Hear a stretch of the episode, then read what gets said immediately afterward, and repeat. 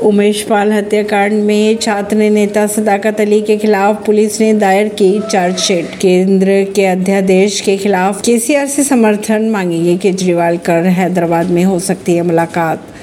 अर्थव्यवस्था पर कांग्रेस की टिप्पणी हास्यपद कांग्रेस के नौ सवालों पर बीजेपी का पलटवार। नीति आयोग की मीटिंग का बहिष्कार करेंगे अरविंद केजरीवाल। पीएम को लिखी चिट्ठी। सीएम अशोक गहलोत भी नीति आयोग की मीटिंग में नहीं जाएँगे। मथुरा में श्री कृष्ण जन्मभूमि मामले के इलाहाबाद हाईकोर्ट में होंगे सुनवाई। जापान के टोक्यो में महसूस किए गए भूकंप के झटके, जिसकी तीव्रता छह दशमलव एक रही। ऐसी खबरों को जानने के लिए जुड़े रहिए जनता सरिश्ता पॉडकास्ट से। परवीन दिल्ली से।